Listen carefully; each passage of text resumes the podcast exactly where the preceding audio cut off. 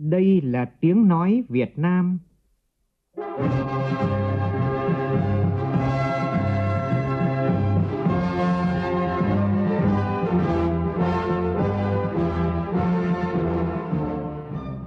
là tiếng nói Việt Nam, phát thanh từ Hà Nội, thủ đô nước Cộng hòa xã hội chủ nghĩa Việt Nam.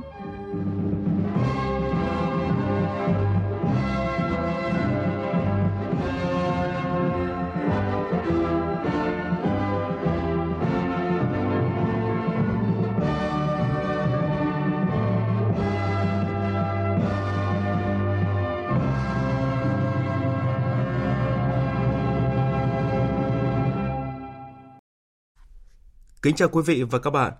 Mời quý vị và các bạn nghe chương trình Thời sự sáng thứ hai, ngày 17 tháng 10 năm 2022, tức ngày 22 tháng 9 năm nhâm dần. Chương trình có những nội dung chính sau đây.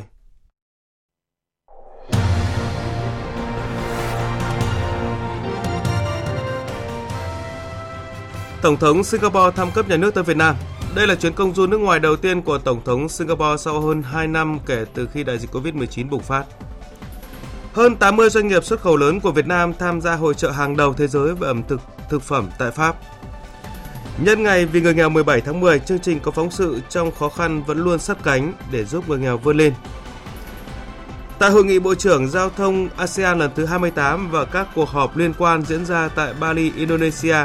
nhiều khuyến nghị sáng kiến đã được đưa ra nhằm thúc đẩy kết nối giao thông trên bộ, vận tải đường biển, đường hàng không và đường sắt giữa ASEAN và giữa ASEAN với quốc tế. Biểu tình phản đối giá khí đốt và giá điện tăng cao tại Italia.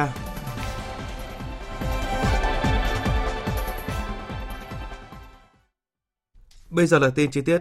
Thưa quý vị và các bạn, sáng nay tại Phủ Chủ tịch, Chủ tịch nước Nguyễn Xuân Phúc sẽ chủ trì lễ đón Tổng thống Singapore Halima Jacob thăm cấp nhà nước tới Việt Nam.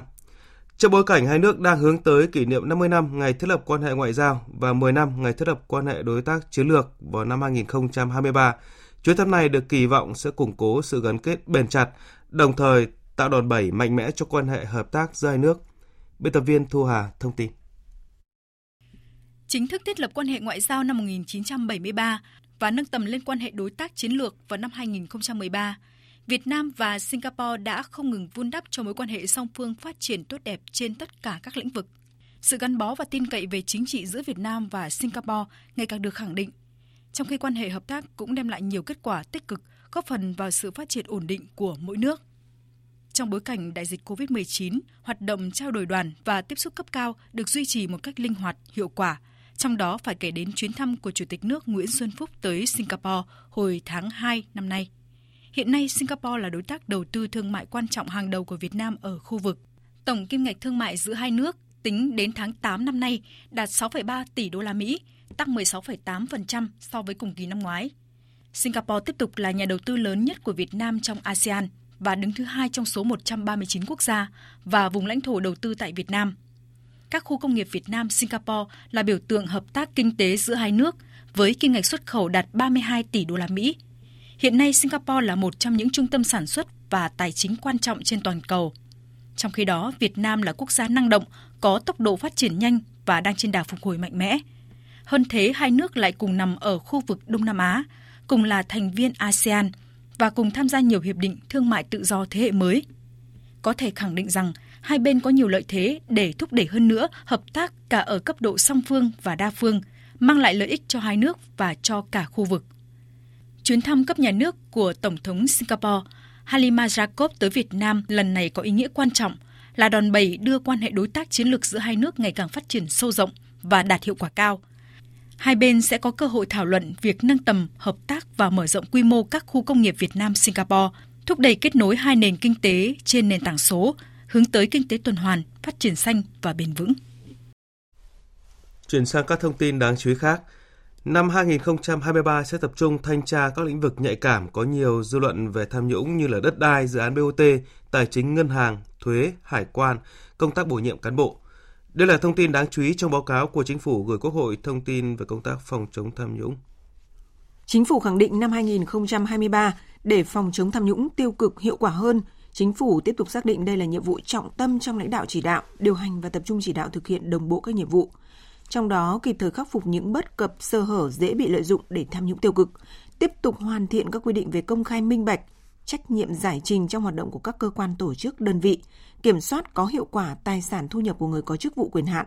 tập trung thanh tra các lĩnh vực nhạy cảm có nhiều dư luận về tham nhũng như đất đai, tài nguyên khoáng sản, các dự án đầu tư theo hình thức BOT, BT, cổ phần hóa doanh nghiệp nhà nước, tài chính ngân hàng, thuế, hải quan, đầu tư nước ngoài, công tác quy hoạch, bổ nhiệm cán bộ.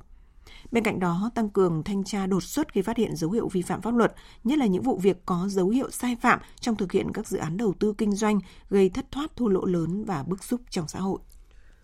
Thưa quý vị, hôm nay là ngày 17 tháng 10, ngày vì người nghèo. Gần 3 năm qua, thời gian cả nước bị ảnh hưởng của đại dịch COVID-19 rất nặng nề, nhưng với tinh thần tương thân tương ái, đặc biệt thực hiện trách nhiệm xã hội, thì nhiều tổ chức cá nhân doanh nghiệp đã hỗ trợ trên 19.000 tỷ đồng. Từ nguồn vận động được những căn nhà đã đoàn kết được xây dựng, con em hộ nghèo được đến trường, hàng nghìn công trình dân sinh được xây dựng. Thế nhưng vẫn còn đó những người nghèo cần được giúp đỡ, sẻ chia yêu thương để không ai bị bỏ lại phía sau. Phản ánh của phóng viên Lại Hoa. Nhiếp ảnh gia Nguyễn Thành Trung ở phường Lộc Tiến, thành phố Bảo Lộc, tỉnh Lâm Đồng không chỉ say mê với những cảnh đẹp quê hương đất nước mà ông còn đam mê thiện nguyện, xây nhà tình nghĩa tặng cho người nghèo. Gần 70 tuổi, ông vận động và thầm lặng đi khắp nơi xây 32 căn nhà, giúp cho nhiều mảnh đời khó khăn vươn lên trong cuộc sống. Trước đây á, tôi hay đi à, chụp ảnh, đi khắp nơi vào những cái vùng quê hẻo lánh. Nó có những cái hoàn cảnh nghèo, tôi thấy những cái hoàn cảnh đó cần có một cái ngôi nhà bản thân gia đình tôi à, ngày xưa cũng không có nhà đâu tôi còn ở nhờ và ở nhà thuê mà đó rồi mình cũng ở trong đó cũng có bức bí cũng khó khăn rồi cũng nhiều khi cũng bị coi thường nữa. Cho nên từ đó, đến hôm nay mình đầy đủ hơn, thì mình nghĩ đến những cái người mà à, như mình ngày trước. Với tinh thần tương thân tương ái, thương người như thể thương thân trong gần 3 năm qua, nhiều tổ chức cá nhân và doanh nghiệp đã ủng hộ 19.000 tỷ đồng. Từ nguồn vận động đã có 103.000 căn nhà đại đoàn kết được xây mới và sửa chữa, hỗ trợ hơn 2 triệu lượt người khám bệnh, chữa bệnh, giúp đỡ gần 600.000 lượt học sinh, sinh viên về học tập, xây dựng hàng nghìn công trình dân sinh. Nhiều tổ chức cá nhân và doanh nghiệp bày tỏ, trong khó khăn vẫn luôn sát cánh, tạo động lực để người nghèo vươn lên để cùng góp phần với cả nước quan tâm đến người nghèo, để hỗ trợ họ, chúng tôi rất là cảm động khi thấy hình ảnh những người dân bị lũ lụt, bị thiên tai, họ vất vả trong cuộc sống. Cho nên chúng tôi góp một phần nhỏ của mình để mong san sẻ một phần với bà con trong đồng bào của mình. Chúng ta càng phải cố gắng nhiều hơn nữa, nỗ lực nhiều hơn nữa, cống hiến nhiều hơn nữa và đóng góp cho an sinh xã hội, cho người nghèo nhiều hơn nữa để đáp lại một phần nhỏ bé của mình để tiếp tục kêu gọi các đơn vị doanh nghiệp tạo thêm nguồn lực cho quỹ vì người nghèo và chương trình an sinh xã hội. Chương trình truyền hình phát thanh trực tiếp Cả nước chung tay vì người nghèo năm nay có chủ đề Hành trình của hy vọng, hành trình của giúp đỡ, chia sẻ yêu thương, giúp người nghèo có cơ hội vươn lên làm chủ cuộc sống để không ai bị bỏ lại phía sau. Phó Chủ tịch Ủy ban Trung ương Mặt trận Tổ quốc Việt Nam Trương Thị Ngọc Ánh kỳ vọng. Chúng tôi kỳ vọng là các tập đoàn, các cái doanh nghiệp trong cả nước vượt qua được những cái khó khăn và tiếp tục thể hiện sự chia sẻ tinh thần tương thân tương ái của dân tộc đặc biệt là thực hiện trách nhiệm xã hội của doanh nghiệp để tham gia đến với chương trình cả nước chung tay người nghèo ngày càng đông đảo hơn. Chung tay vì người nghèo không để ai bị bỏ lại phía sau không phải là lời hô hào xuông đó là sự đồng cảm tình yêu thương đùm bọc và là mệnh lệnh trong trái tim mỗi người dân Việt Nam.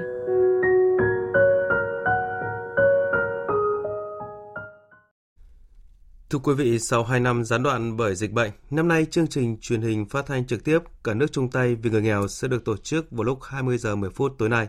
Đài Tiếng nói Việt Nam sẽ tường thuật trực tiếp chương trình trên kênh Thời sự VOV1. Mời quý vị và các bạn đón nghe. Thời sự VOV cậy, hấp dẫn. Cục Cảnh sát Quản lý Hành chính về Trật tự xã hội Bộ Công an cho biết tính đến ngày 13 tháng 10, hệ thống định danh điện tử đã cấp được 10 triệu 500 nghìn tài khoản, trong đó 115 nghìn tài khoản đăng ký online, tài khoản mức 1 và 10 triệu 400 nghìn tài khoản đăng ký tại cơ quan công an, tài khoản mức 2. Công dân có thể sử dụng tài khoản định danh điện tử đăng nhập vào cổng dịch vụ công quốc gia để thực hiện nộp hồ sơ trực tuyến trên cổng thông tin điện tử của các bộ ngành địa phương. Theo Bộ Công an, hiện cơ quan chức năng đã cung cấp 6 tiện ích cho công dân gồm dùng tài khoản định danh điện tử thực hiện dịch vụ công, sử dụng căn cước công dân, ứng dụng VNeID thay thẻ bảo hiểm xã hội, dùng căn cước công dân thay thẻ ATM, chấm điểm tín chấm điểm tín dụng phục vụ cho vay tín chấp, kết nối với hợp đồng điện tử xác thực phục vụ thu thuế và truy thu thuế, làm sạch thông tin tài khoản ngân hàng, thông tin thuê bao di động. Từ nay đến cuối năm, Bộ Công an sẽ cung cấp toàn bộ 227 trên tổng số 227 dịch vụ công trực tuyến để giải quyết thủ tục hành chính cho người dân trên môi trường điện tử. Trong tháng 12, Bộ Công an tiếp tục cung cấp dịch vụ tạo lập tài khoản ngân hàng gắn với số điện thoại, mã số thuế để thực hiện thu thuế và truy thu thuế, tích hợp bằng lái xe trên ứng dụng VNeID. Bộ Công an cũng khẳng định thời gian tới cơ quan chức năng sẽ thực hiện bỏ phiếu bầu cử điện tử, khảo sát lấy ý kiến người dân trên nền tảng ứng dụng dữ liệu dân cư và căn cước công dân. Tại huyện Hóc Môn, Ủy ban nhân dân thành phố Hồ Chí Minh vừa tổ chức lễ ký kết giao ước thi đua thực hiện công tác thu hồi đất, bồi thường hỗ trợ tái định cư dự án xây dựng đường vành đai 3 thành phố Hồ Chí Minh, đoạn qua thành phố Hồ Chí Minh giữa Sở Tài nguyên và Môi trường, Ủy ban nhân dân thành phố Thủ Đức và các huyện Hóc Môn, huyện Củ Chi, huyện Bình Chánh. Tin của phóng viên Hà Khánh. Theo giao ước, các địa phương sẽ thi đua phấn đấu bàn giao mặt bằng cho chủ đầu tư để thực hiện dự án xây lắp. Cụ thể đến ngày 30 tháng 6 năm 2023, bàn giao 70% mặt bằng và đến tháng 12 năm 2023 bàn giao 100% mặt bằng. Các địa phương cũng cam kết cố gắng nỗ lực hoàn thành công tác bàn giao mặt bằng sớm hơn so với mốc thời điểm trên. Theo ông Lương Minh Phúc, Giám đốc Ban Quản lý Dự án Đầu tư xây dựng các công trình giao thông thành phố Hồ Chí Minh, sau khi thành phố phê duyệt ranh dự án, các đơn vị sở ngành đã khẩn trương công tác cắm mốc và bàn giao ranh. Đến nay, đã có 1.800 trên 1.901 cọc mốc giải phóng mặt bằng được cắm tại 4 địa phương, đạt 95% tổng khối lượng và dự kiến đến ngày 20 tháng 10, hoàn thành toàn bộ công tác cắm mốc và bàn giao ranh mốc cho 4 địa phương trên 45 km đường vành đai 3, trừ 2 km thuộc khu vực nút giao vành đai 3 với cao tốc thành phố Hồ Chí Minh Mộc Bài sẽ hoàn thành trước 30 tháng 10 năm 2022 các địa phương cùng với chủ đầu tư và sở tài nguyên môi trường sẽ tiếp tục đẩy nhanh cái việc xây dựng hồ sơ để trình cái dự án khả thi cho công tác bồi thường mặt bằng vào 30 tháng 11 năm nay đồng bộ với dự án thành phần 1 và sau cái giai đoạn đó thì chúng ta sẽ tiến hành các cái bước Ờ, của công tác ờ, thu hồi đất công tác chuẩn bị tái định cư cho bà con Chủ tịch Ủy ban nhân dân thành phố Hồ Chí Minh Phan Văn Mãi đề nghị công tác bồi thường giải phóng mặt bằng vành đai 3 phải đảm bảo mẫu mực và tiến độ, trong đó phải đảm bảo đến tháng 6 năm 2023 cơ bản giao mặt bằng đủ điều kiện khởi công dự án và phấn đấu thêm đến cuối quý 3 2023 hoàn thành công tác bàn giao mặt bằng thay vì cuối năm. Hơn 80 doanh nghiệp xuất khẩu lớn của Việt Nam đang tham dự hội trợ quốc tế công nghiệp thực phẩm Paris 2022, một trong những hội trợ lớn nhất và uy tín nhất thế giới lĩnh vực thực phẩm và đồ uống. Tin của nhóm phóng viên Đài Tiếng nói Việt Nam thường trú tại Pháp. Với tổng diện tích mặt bằng 250.000 m2, Hội trợ quốc tế công nghiệp thực phẩm Paris 2022 thu hút khoảng 7.000 doanh nghiệp đến từ khoảng 109 quốc gia trên thế giới tham dự và trưng bày sản phẩm. Hơn 80 doanh nghiệp xuất nhập khẩu lớn của Việt Nam đã tham dự hội trợ, trong đó tại khu gian hàng Việt Nam có 36 doanh nghiệp trưng bày hoạt động trên các lĩnh vực bao gồm mật ong, tiêu, điều, rau quả, gạo và các sản phẩm từ gạo. Theo ông Vũ Ba Phú, Cục trưởng Cục Xúc tiến Thương mại Bộ Công Thương, lần tham dự hội trợ năm nay của đoàn doanh nghiệp Việt Nam có sự khác biệt lớn không chỉ ở số lượng doanh nghiệp tham dự mà còn ở sự thay đổi về chất. Những kỳ trước đây thì chúng ta thấy là đa số các doanh nghiệp Việt Nam tham dự cái hội trợ Sian Food này ấy, dưới dạng là những cái sản phẩm thô có cái hàm lượng chế biến rất là thấp. Trong cái lần này thì chúng ta tham dự thì chúng ta thấy rằng là các doanh nghiệp Việt Nam mang đến sản phẩm của mình đa số là những sản phẩm chất lượng rất là cao, có những cái chứng nhận ờ, về organic, chứng nhận về thực phẩm sạch, chứng nhận về thương mại công bằng. Hội trợ quốc tế công nghiệp thực phẩm tại Paris có uy tín rất lớn, quy tụ rất nhiều doanh nghiệp xuất nhập khẩu thực phẩm hàng đầu thế giới, nên các doanh nghiệp Việt Nam tham dự hội trợ cũng có cơ hội lớn giành được những hợp đồng, những đơn hàng cho cả một năm. Trực tiếp tìm hiểu các sản phẩm được các doanh nghiệp Việt Nam trưng bày tại hội trợ, ông Jean-Marc Calois, đặc phái viên Bộ trưởng Bộ Nông nghiệp và Thực phẩm Pháp đánh giá, người tiêu dùng Pháp đang ngày càng có xu hướng ưa chuộng các thực phẩm đến từ phương Đông và tiềm năng để các doanh nghiệp Việt Nam chiếm lĩnh thị trường Pháp và châu Âu là rất lớn. Hiện có rất nhiều sản phẩm Việt Nam được tiêu thụ tại thị trường châu Âu và Hiệp định EVFTA mở ra cơ hội đa dạng hóa hơn nữa các trao đổi hai chiều trong lĩnh vực thực phẩm. Vì để có sức khỏe tốt thì cần phải tiêu thụ tất cả các loại thực phẩm. Người tiêu dùng Pháp ngày càng ưa chuộng thực phẩm phương Đông và tôi nghĩ người tiêu dùng Việt Nam cũng có thể rất thích thú khám phá các sản phẩm của Pháp. Tối qua tại thành phố Cần Thơ diễn ra lễ bế mạc và trao giải Liên hoan truyền hình phát thanh công an nhân dân lần thứ 13. Phóng viên Hồng Phương thường trú khu vực đồng bằng sông Cửu Long đưa tin. Với tiêu chí chuyên nghiệp, hiệu quả, thân thiện, Liên hoan năm nay có sự tham gia của 79 đoàn với gần 500 đại biểu đến từ công an các đơn vị địa phương và một số cơ quan báo chí. Tổng số tác phẩm dự thi 578 tác phẩm, trong đó phát thanh có 244 tác phẩm. Ban giám khảo đã lựa chọn ra một giải nhất toàn đoàn 66 giải vàng, 135 giải bạc và 236 bằng khen cho các tác phẩm, tác giả và người dẫn chương trình xuất sắc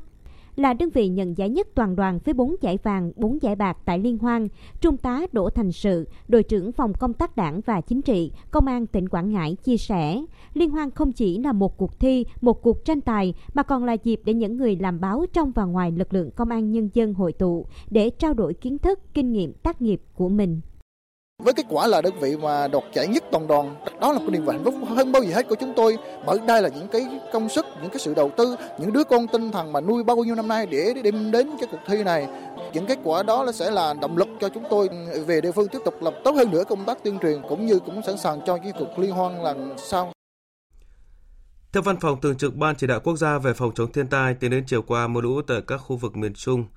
đã làm 5 người chết, hàng chục nghìn ngôi nhà ở Quảng Trị, Quảng Bình, Thừa Thiên Huế bị ngập.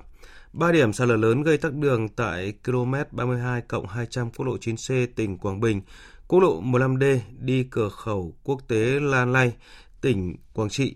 km 49 cộng 300 quốc lộ 49 tỉnh Thừa Thiên Huế. Hiện nước đang rút nhanh, chính quyền địa phương cùng bộ đội giúp dân dọn dẹp vệ sinh môi trường và khắc phục hậu quả. Trong lúc này, như tin đã đưa, bão quốc tế có tên là Nesat đã vào Biển Đông trở thành cơn bão số 6 trong năm nay. Biên tập viên Xuân Ninh cập nhật. Hồi 4 giờ ngày hôm nay, vị trí tâm bão ở khoảng 19,8 độ Vĩ Bắc, 117,2 độ Kinh Đông, cách quần đảo Hoàng Sa khoảng 720 km về phía Đông Bắc. Sức gió mạnh nhất vùng gần tâm bão mạnh cấp 11, cấp 12, giật cấp 14. Vùng nguy hiểm trong 24 giờ tới từ 16,5 đến 21,5 độ Vĩ Bắc, phía đông kinh tuyến 112 đến 119 độ Kinh Đông. Trong 24 đến 48 giờ tới, khu vực Bắc Biển Đông, bao gồm cả vùng biển của đảo Hoàng Sa có mưa bão, gió mạnh cấp 9, cấp 10, sau tăng lên cấp 11 đến cấp 13, giật cấp 15. Khu vực giữa Biển Đông bao gồm cả vùng biển phía Bắc quần đảo Trường Sa có mưa rào và rông mạnh, gió mạnh dần lên cấp 6, cấp 7, sau tăng lên cấp 8, giật cấp 10. Trong 24 đến 48 giờ tới, khu vực Bắc Biển Đông, sóng biển cao từ 5 đến 7 mét, vùng gần tâm bão từ 8 đến 10 mét, khu vực giữa Biển Đông, sóng biển cao từ 3 đến 5 mét, biển động dữ dội, cấp độ rủi ro thiên tai cấp 3. Trước diễn biến của cơn bão số 6, Ban chỉ đạo quốc gia về phòng chống thiên tai, Ủy ban quốc gia ứng phó sự cố thiên tai và tìm kiếm cứu nạn ban hành công điện gửi các tỉnh thành phố ven biển từ Quảng Ninh đến Khánh Hòa, các bộ ngành lên phương án ứng phó. Ban chỉ đạo yêu cầu các tỉnh, thành phố và các bộ ngành chỉ đạo thực hiện việc theo dõi chặt chẽ diễn biến của bão, thông báo cho chủ các phương tiện, thuyền trưởng các tàu thuyền, bao gồm cả tàu vận tải, tàu du lịch đang hoạt động trên biển, biết vị trí, hướng di chuyển và diễn biến của bão để chủ động phòng tránh, thoát ra hoặc không di chuyển vào vùng khu vực nguy hiểm. Vùng nguy hiểm trên Biển Đông trong 12 giờ tới, gió mạnh cấp 6 trở lên được xác định từ vị tuyến 17,5 đến 22 độ Vĩ Bắc, phía đông kinh tuyến 114,5 độ Kinh Đông, vùng nguy hiểm được điều chỉnh trong các bản tin dự báo. Các bộ ngành địa phương tổ chức theo dõi, kiểm đếm tàu thuyền đang hoạt động trong khu vực ảnh hưởng của bão, quản lý chặt chẽ các phương tiện ra khơi, giữ thông tin liên lạc thường xuyên với chủ các phương tiện để xử lý kịp thời các tình huống xấu có thể xảy ra.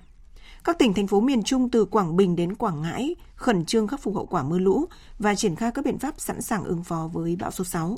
Bộ Ngoại giao liên hệ với các quốc gia trong khu vực đề nghị tạo điều kiện cho ngư dân và tàu cá vào tránh trú và hỗ trợ cứu nạn cứu hộ khi có yêu cầu.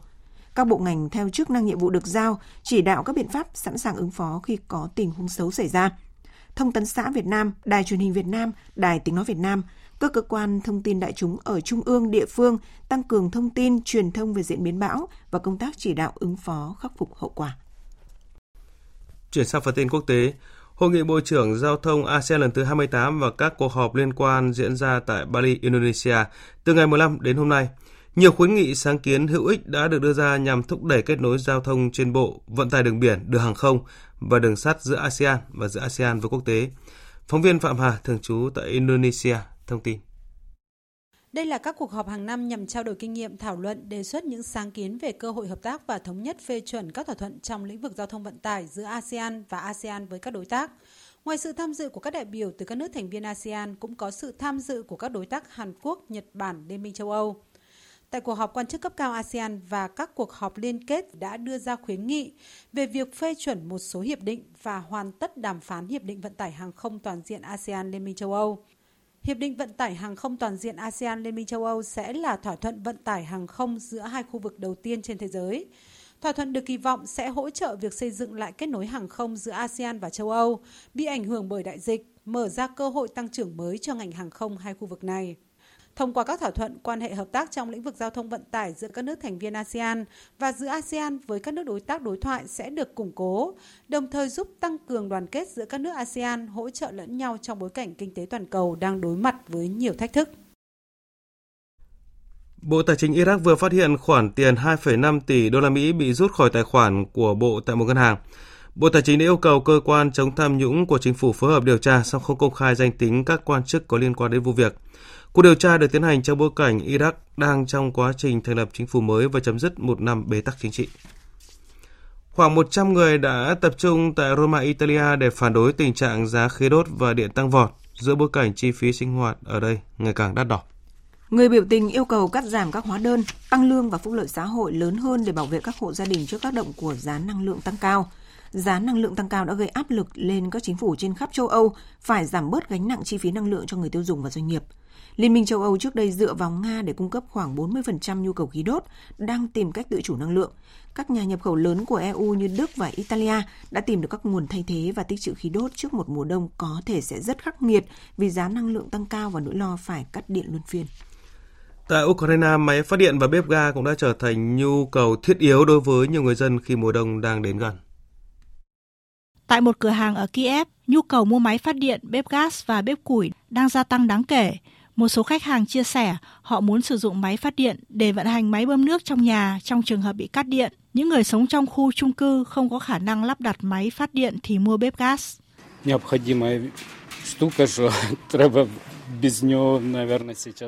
Máy phát điện là thứ rất quan trọng, thật khó sinh hoạt mà không có nó, đặc biệt là khi không có điện. Tủ lạnh có thể bị giã đông. Bạn cần máy phát điện để bơm nước, để bật các thiết bị điện khác nhau. Tôi nghĩ tốt hơn là mua máy phát điện. Bạn chỉ cần đổ đầy xăng và bật máy, sẽ có ánh sáng. Bạn có thể sạc điện thoại và xem TV.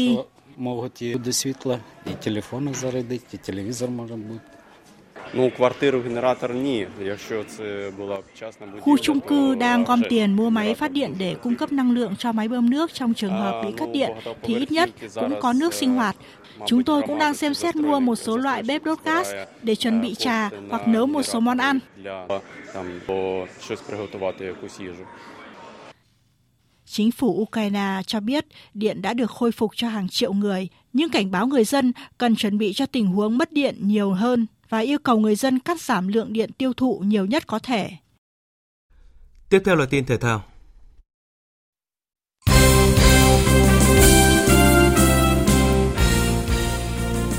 Đêm qua và dạng sáng nay trên các sân cỏ châu Âu diễn ra nhiều cặp đấu siêu kinh điển ở cấp câu lạc bộ. Tại vòng 11 giải Hoàng Anh, tâm điểm là trận đấu cầu giữa Liverpool và Man City. Cùng tạo nên cuộc đua vô địch kịch tính ở mùa giải trước nhưng Man City và Liverpool đang trình diễn hai bộ mặt trái ngược ở ngoại hạng Anh mùa này. Trong khi Man City chưa để thua trong 10 vòng đầu tiên và đứng nhì bảng thì Liverpool chỉ thắng vòn vẹn có 2 trong 8 trận, đang đứng nửa dưới bảng xếp hạng. Tuy vậy, Liverpool đã chứng minh con số thống kê trước trận đấu chỉ mang tính tham khảo. Phút thứ 76, Salah chói sáng ghi bàn thắng duy nhất của trận đấu cho Liverpool. Quật ngã Man City, Liverpool tạm vươn lên vị trí thứ 8. Trong khi đó, thất bại tại sân Anfield khiến Man City bị Arsenal bỏ xa với khoảng cách 4 điểm. Về trận đấu ừ, ngay sau đó, Arsenal thắng Leeds với tỷ số 1-0. Ở trận đấu đáng chú ý khác, Manchester United hòa 0-0 với Newcastle trong trận đấu mà tiền đạo chủ lực Cristiano Ronaldo có tới hai lần đưa bóng vào lưới đối phương nhưng không được trọng tài công nhận. Còn tâm điểm của vòng 9 giải vô địch bóng đá Tây Ban Nha là trận đấu giữa hai kình địch Real Madrid và Barcelona. Real có chiến thắng 3-1 trước đối thủ và vượt qua chính Barcelona, vươn lên dẫn đầu La Liga với 25 điểm. Barcelona xếp ngay sau phía Real với 3 điểm kém hơn.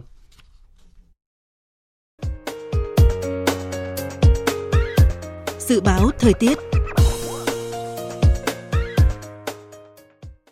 Bắc Bộ ngày nắng đêm không mưa, sáng sớm và đêm trời lạnh, có nơi trời rét, nhiệt độ từ 15 đến 32 độ. Khu vực từ Thanh Hóa đến Thừa Thiên Huế, ngày nắng, đêm không mưa, gió Bắc đến Tây Bắc cấp 2, cấp 3, đêm trời lạnh, nhiệt độ từ 19 đến 32 độ. Khu vực từ Đà Nẵng đến Bình Thuận, phía Bắc ngày nắng đêm không mưa, phía Nam ngày nắng, chiều tối và đêm có mưa rào và rông vài nơi, nhiệt độ từ 22 đến 32 độ. Tây Nguyên có mưa rào và rông vài nơi, nhiệt độ từ 19 đến 31 độ. Nam Bộ ngày nắng, chiều tối có mưa rào và rông vài nơi, đêm không mưa, nhiệt độ từ 21 đến 32 độ. Khu vực Hà Nội ngày nắng, đêm không mưa, sáng sớm và đêm trời lạnh, nhiệt độ từ 20 đến 32 độ. Dự báo thời tiết biển, Vịnh Bắc Bộ không mưa, tầm nhìn xa trên 10 km, gió Đông Bắc mạnh dần lên cấp 6, cấp 7, giật cấp 9, biển động mạnh. Vùng biển từ Quảng Trị đến Quảng Ngãi, vùng biển từ Bình Định đến Ninh Thuận có mưa rào và rông vài nơi, tầm nhìn xa trên 10 km, gió Đông Bắc cấp 5 có lúc cấp 6, giật cấp 7, đêm gió mạnh dần lên cấp 6, cấp 7, giật cấp 8, cấp 9, biển động mạnh.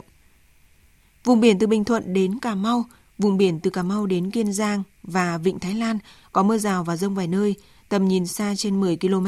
gió Tây Bắc cấp 4. Khu vực Bắc Biển Đông và khu vực quần đảo Hoàng Sa thuộc thành phố Đà Nẵng có mưa bão, tầm nhìn xa từ 4 đến 10 km, giảm xuống từ 2 đến 4 km trong mưa bão. Gió mạnh dần lên cấp 9, cấp 10, vùng gần tâm bão cấp 11, cấp 13, giật cấp 15, biển động dữ dội. Khu vực giữa và Nam Biển Đông và khu vực quần đảo Trường Sa thuộc tỉnh Khánh Hòa có mưa rào và rông vài nơi, tầm nhìn xa trên 10 km, gió Tây Bắc đến Tây cấp 4, cấp 5. Vừa rồi là phần tin dự báo thời tiết, bây giờ chúng tôi tóm lược một số tin chính vừa phát.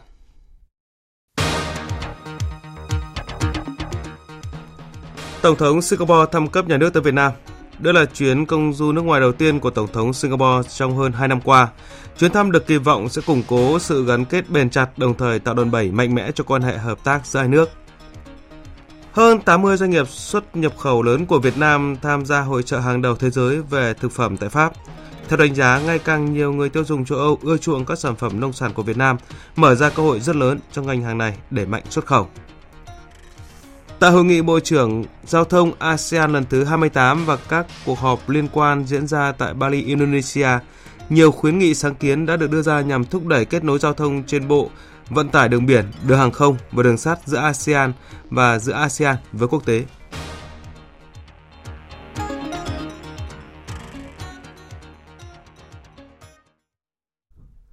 Phần tóm lược những tin chính vừa phát cũng đã kết thúc chương trình Thời sự sáng của Đài Tiếng nói Việt Nam. Chương trình do các biên tập viên Thanh Trường, Xuân Ninh biên soạn thực hiện với sự tham gia của phát thanh viên Quỳnh Anh, kỹ thuật viên Thu Phương, chịu trách nhiệm nội dung Lê Hằng. Cảm ơn quý vị và các bạn đã quan tâm theo dõi.